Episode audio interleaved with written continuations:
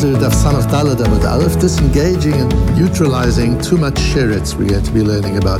So the Matmonim has a variety of objectives and benefits. Some of them are related to the lesson we learn, to the actionable insight that we extract from the Gemara. Important is the method, how we do that, how we take a piece of Gemara that sometimes seems to be obscure and very technical and almost irrelevant, and how we develop the idea out. Because what's important about the ideas that we develop is that they're authentically Torah, that they're not just ideas that we think of and pick up, but we're actually mining these ideas and thoughts from Hazal itself, from the Torah, from the Gemara, from the Mishnayis, from the Rishonim and the Achronim, and how we do that. Part of it is that we get exposed to a variety of ideas that we wouldn't normally choose to learn about, like Tumata Tzohom yesterday, or today we're going to be doing Tumat Sheretz. They're not exactly the favorite pieces to decide to focus on, and because they're part of the Daf, we are exposed to them, we learn about them, so it expands our knowledge and awareness of Torah. And part of it also is to be exposed to some classical texts that one needs to know as a Torah intellectual. There are just certain things that we need to know. And today we'll have some of that, as well as the other objectives of the Matmonim. Today we'll see two classical texts that are just very important to know. One is from the Sefer HaChinuch and one is from Rabbeinu Bechaya. The Sefer HaChinuch, as we've spoken often, is a Sefer HaMitzvah, every mitzvah in each Parsha, which the Mechabe, the author, wrote for his son and for other young people to give them something constructive to do on Shabbos. And in these, not only does he go through the primary halachot of each mitzvah, but he also goes through the reasoning and the philosophy of the mitzvahs. And that aspect of it, he'll treat in the piece that we're going to learn today. We're not sure who the Chinuch is. It was written somewhat anonymously, but we do know he was in Spain in the 13th century.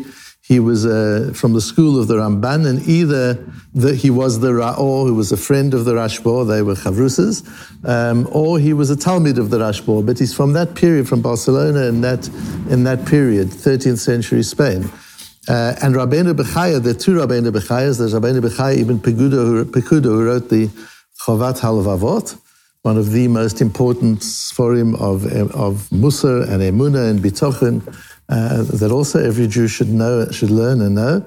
That's Rabbeinu Bechaya ibn Paquda from the 11th century. This is Rabbeinu Bachya ben Asher from the 13th century, same period, same place, Spain, same school. So they might have known each other, Rabbeinu Bechaya and the Sefer HaChinuch. And this is Rabbeinu Bechaya ben Asher. So we'll learn two classical pieces of each of them, and I've put them here in the text, in the source sheets in full, so that you can access it and have a look at it. But what we're dealing with here is Tumat Sheretz. The laws of Tumah, of being defiled by coming into contact with one of the 8 creepy-crawly kind of insects that we're not allowed to touch once they're dead. This is, a sheretz is tameh once it dies, but it's still, it's not decomposed or anything like that. It's freshly dead. That has the power to be metameh. And that's a parsha that we have in Parsha Shmini, where the Torah lists the shiratzim, the 8 shiratzim, which cause this kind of tumah, which is the choled, the achbar, the tzav, the anaka, the koach, the lata'a, the chomet, and the tinshamet, and we don't know what these animals are today. You can see in the English translation that I've given how they attempt to translate it, but we have no clear knowledge of what these animals are. So for our perspective, they are halachic constructs, they're halachic concepts. Anybody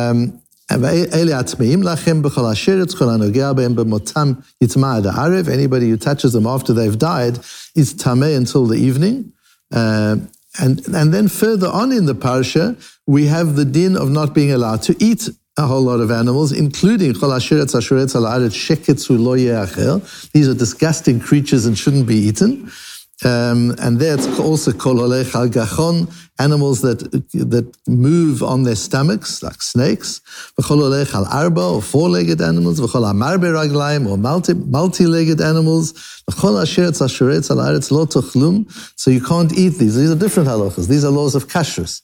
The difference with the 8 shratzim is the 8 shratzim, the shiur, the amount that you chayav for if you ate them is smaller than other animals.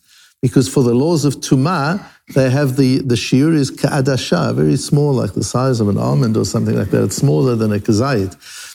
So for just as they cause tumah in this small measure, so one isn't allowed to eat them in that small measure, not only in the larger measure. That's the difference between them. So what is all this about, the laws of tumah?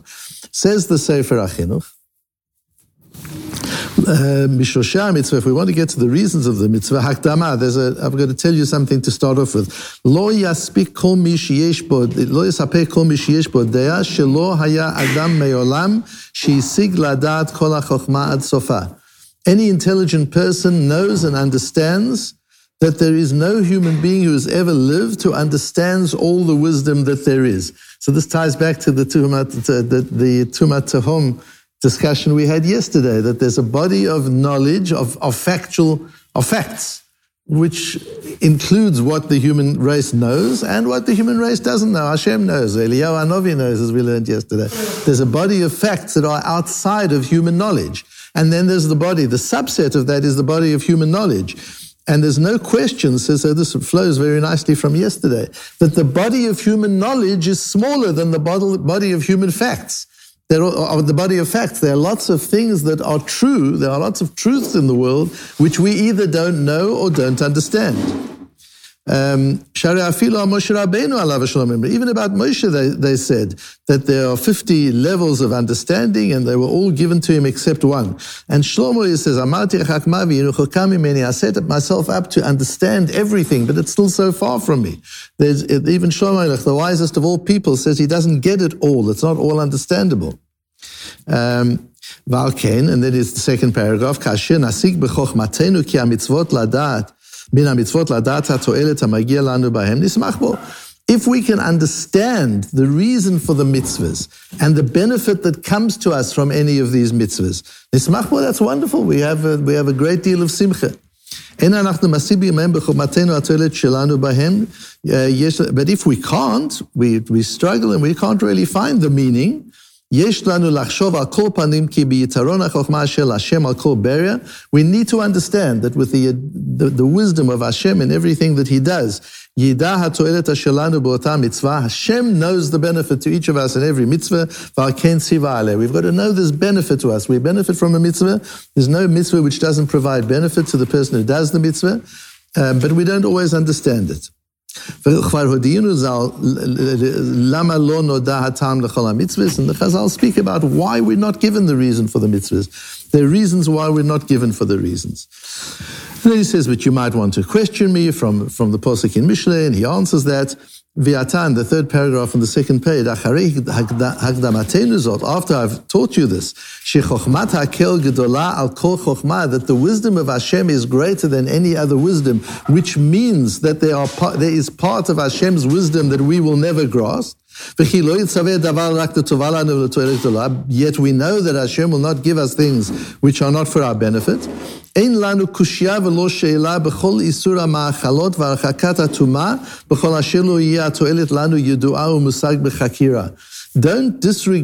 mitzvahs such as what you may and may not eat, and laws of tumah, what you can touch and can't touch, because you can't see the benefit, you can't see the effect. It doesn't matter. That doesn't stop us learning these halachas and observing them meticulously.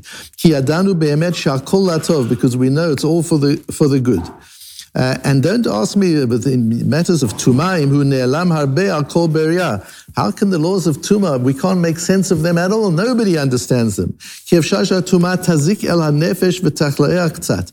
You need to know that tumah can damage the neshama. That's something that you need to know. And if you say, how could something spiritual like the neshama be damaged by an insect? How's that possible? A physical insect, whatever these insects are, can damage my neshama. How's that possible? Don't forget, the nefesh and the neshama of the human being is in partnership with the body, attached to the body. It's part of a single system. That although the spiritual system and the physical system are two systems, In the human being, they become one system. They integrate into one system. And you have to think of the spiritual and the physical and the human being as one system. And therefore, as we said in the Pesach Shir on Motzei Shabbos, physical things like food can affect the spiritual. We can be affected by these things. This can happen, that physical things can affect the spirituality. And he says, and don't be so critical of it. The doctors don't know much about disease and their causes either. So even, never mind in his time, and even in our time, and we've learned that very clearly over the last 3 years, there's limited knowledge and understanding of what the physicians and the doctors really know for sure and really understand. There's a body of understanding, the same as in other words, like Tumat Tzohom. In the area of medicine, there's also a Tumat Tzohom. There's a whole lot of Tumat Tzohom in the sense there's a whole lot of knowledge that we don't understand. And some of it we don't even know yet. We're busy understanding all the time. So much more so when it comes to the matter of the Neshama. We don't necessarily understand the causality of physical causes and the spiritual symptoms and consequences of that physical effect. So this can happen. Nevertheless, says the Chinuch at the end, V'gam sham na'arich binyan be'ezras Hashem. Even when we get to Parah Aduma, I'm going to have a go at understanding it. Don't think that because it's beyond our intellect that we can't have a go at trying to make meaning of it, trying to understand it. Lekabel schar biyegiya limtso divrei chefetz. To get rewarded for the effort. That one has to put in the effort. You don't just write it off and say, this is laws of Tumah and Torah, we can't understand it, we can't learn anything from it. No, you've got to engage and try and understand and try and get some sense of what it really means for us. Limtzot divrei chefetz, and to find things that make sense. So that's the kind of broad framework for the reason for mitzvahs in general, philosophizing about mitzvahs in general, from the master of mitzvah philosophy, the Chinuch himself, who advises us of the limitations of thinking philosophically about the mitzvahs, and yet the importance of doing so. And then we go into Rabbeinu Bechaya, who asks a question on the Torah.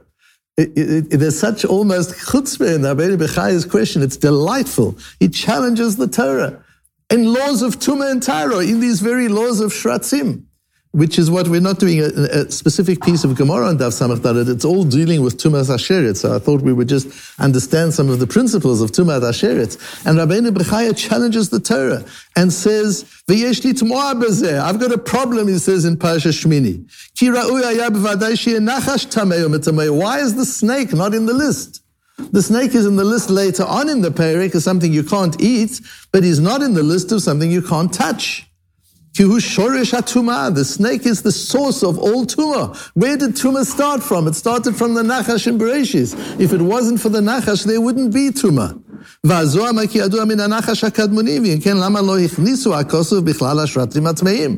So again, we understand Rabbeinu Bechaya comes from the same school as the Sefer HaChinuch.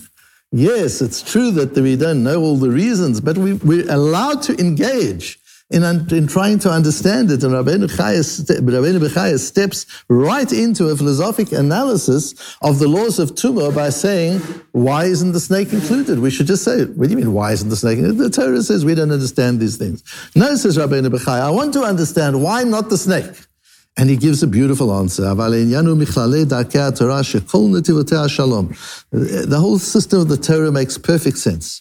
The Torah didn't want people not to kill snakes because they're afraid of becoming contaminated. So the Torah was worried. People will say, I'm not going there, I'm not touching the snake, and snakes won't be killed. So in order to facilitate people killing snakes, the Torah allows you to come into physical contact with them. An amazing idea. But later on it says, you're not allowed to eat them, but you can kill them. Because they're creatures that damage humanity with their poison. Some of them can cause disease, some of them can cause fatality. You can't eat them, they're shekets. But lo asar kiyem achila. All that was forbidden with snakes is the eating. But you're allowed to touch snakes and scorpions. But these 8 shiratzim are disgusting but not harmful. So in a sense, the disgusting, we can have more contact with that which is harmful and disgusting than with something that is only disgusting but not harmful. And what we learn from Yasam is amazing as I reflected on this and thought of it. Think of it in human interaction. It's so relevant for today. There are ideas out there in the world. They're free to roam. Any idea you can put out on the internet, you can speak about it, there's freedom of speech. There are all these ideas all over the world, just as the animals are free to roam. Snakes are free to roam, and scorpions are free to roam, and the Shmini shiratzim are free to roam. They're free to roam around the world, just like ideas are free to roam around the world. How do we respond to them? There are certain ideas we can consume. They're kosher. You can take them in. There are some ideas which you can't consume, but you can engage with them. You can't absorb them and make this part of your worldview, but you can engage with them, you can discuss them, you can debate them. Those are like the animals that you can't eat, but you can touch. And then there are animals that you can't touch. They're the Shmini shiratzim. They are so absurd. The ideas are so disgusting that you just disengage from them. You have nothing to do with them. Look at the world today. When you look at some of the ideas that you can open any page of the internet or a newspaper, any day, and you will find disgusting ideas. That's Shmini shiratzim. Just keep away from them. Don't even touch them. But then there are the ideas that are not only disgusting, but they're harmful. They're poisoning people. They're toxic. What do you do with that? That, the Mishnah says, in Pirkei Avos, says Rabbi Elazar, da ma shetashiv l'apikoros. You've got to engage in undermining ideas that are destructive and toxic. Says the Maharal Prague, that is really important. That the same way as you've got to learn Torah, v'yiknei Torah shehi Torat Emet. You've got to acquire the Torah that is Torat Emet. Kach ra'uyhu levatel da'at hasheker min ha'olam. Part of learning Torah is undermining falsehood. When an idea comes into the world that is false, challenge it and undermine it. Because that's how you grow truth in the world, is not only by learning truth, but also by undermining falsehood. Because if you allow falsehood to exist in the world, as we have in the last X number of years, the deceitful, the falsehood actually destroys truth, and people don't know anymore what's true and false. You've obscured the boundary lines, and eventually it's mevatel the truth. There's more sheker than there is truth in the world, and people are completely confused. So as a ben Torah, you have a chiyuv, you have an obligation to engage with toxic ideas and destroy them, like the snake. These are not tumah that you mustn't touch. Sometimes you just disengage. This is a crazy, ridiculous idea, and you're not mityaches. You don't relate to it, you just ignore it. And you withdraw from it. You don't want to dirty yourself, to be metame yourself by dealing with the Shmini shiratzim. But there are times when you have to engage, and you have to challenge, and you have to destroy, and you have to undermine. Otherwise, you allow the snakes and the scorpions of the world to multiply and to cause harm to humanity. That same idea that we've got here in the Rabbeinu Bechaya, about understanding Tumat Sheretz is an idea that we've also got to use as we operate in this world of good ideas, bad ideas, absurd ideas, and toxic ideas, into knowing how to sort them out and what level of engagement each one of these categories requires from us.